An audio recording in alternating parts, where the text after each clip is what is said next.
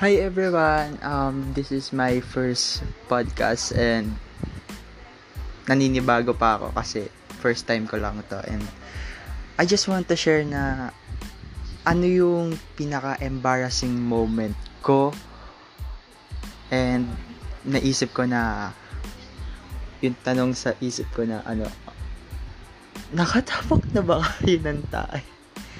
ng tae, like tae yan. Kasi ako, oo oh, oh, eh. Nakatapak ako. Kasi ganito yan. I was around grade four ata ako nun. Grade grade four. And papasok ako sa school. And habang naglalakad ako, bago ako makapasok ng gate sa school, habang naglalakad ako, may tain ng aso doon. Hindi ko napansin, tas natapakan ko siya.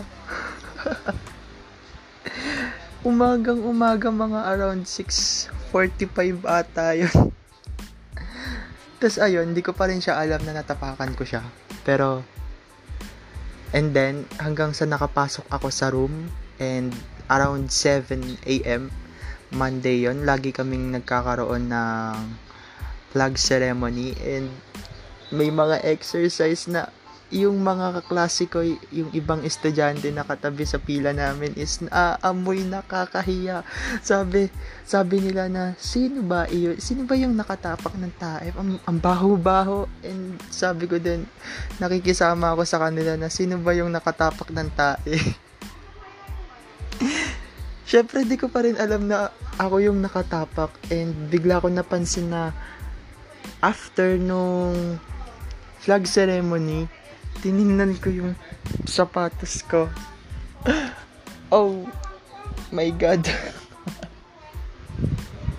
Ako pala yun sa larin. Ako yung nakatapak ng tae. Like, anong gagawin ko? Nakakahiya. Habang tatagal, lalong mangangamoy sinong kampi ko.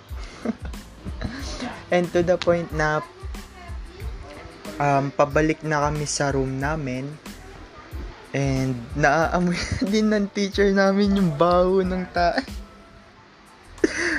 Nakakaya.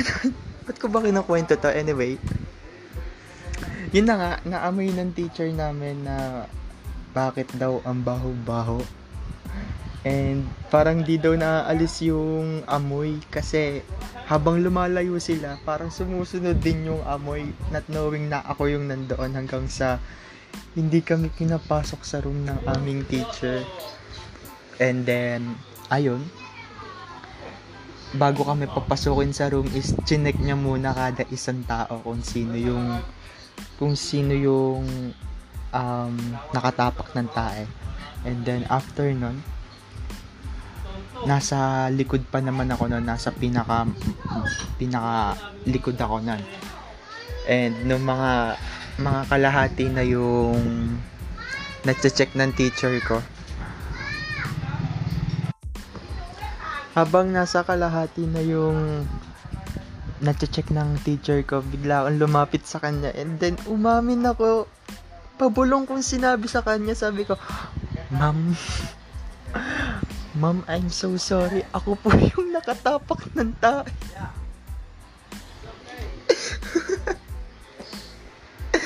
And yun, hindi ako pinapasok sa room. Sabi sa akin ng teacher ko na linisin yung sapatos ko. And dalawang period ako, dalawang period ako hindi nakapasok kasi naglilinis ako ng sapatos ko na nakayapak ako sa labas. After nun, habang naglilinis ako, may isa akong kaklase na tinatawanan ako habang naglilinis. Like, hoy, di ka ba nakatapak ng tahi dati?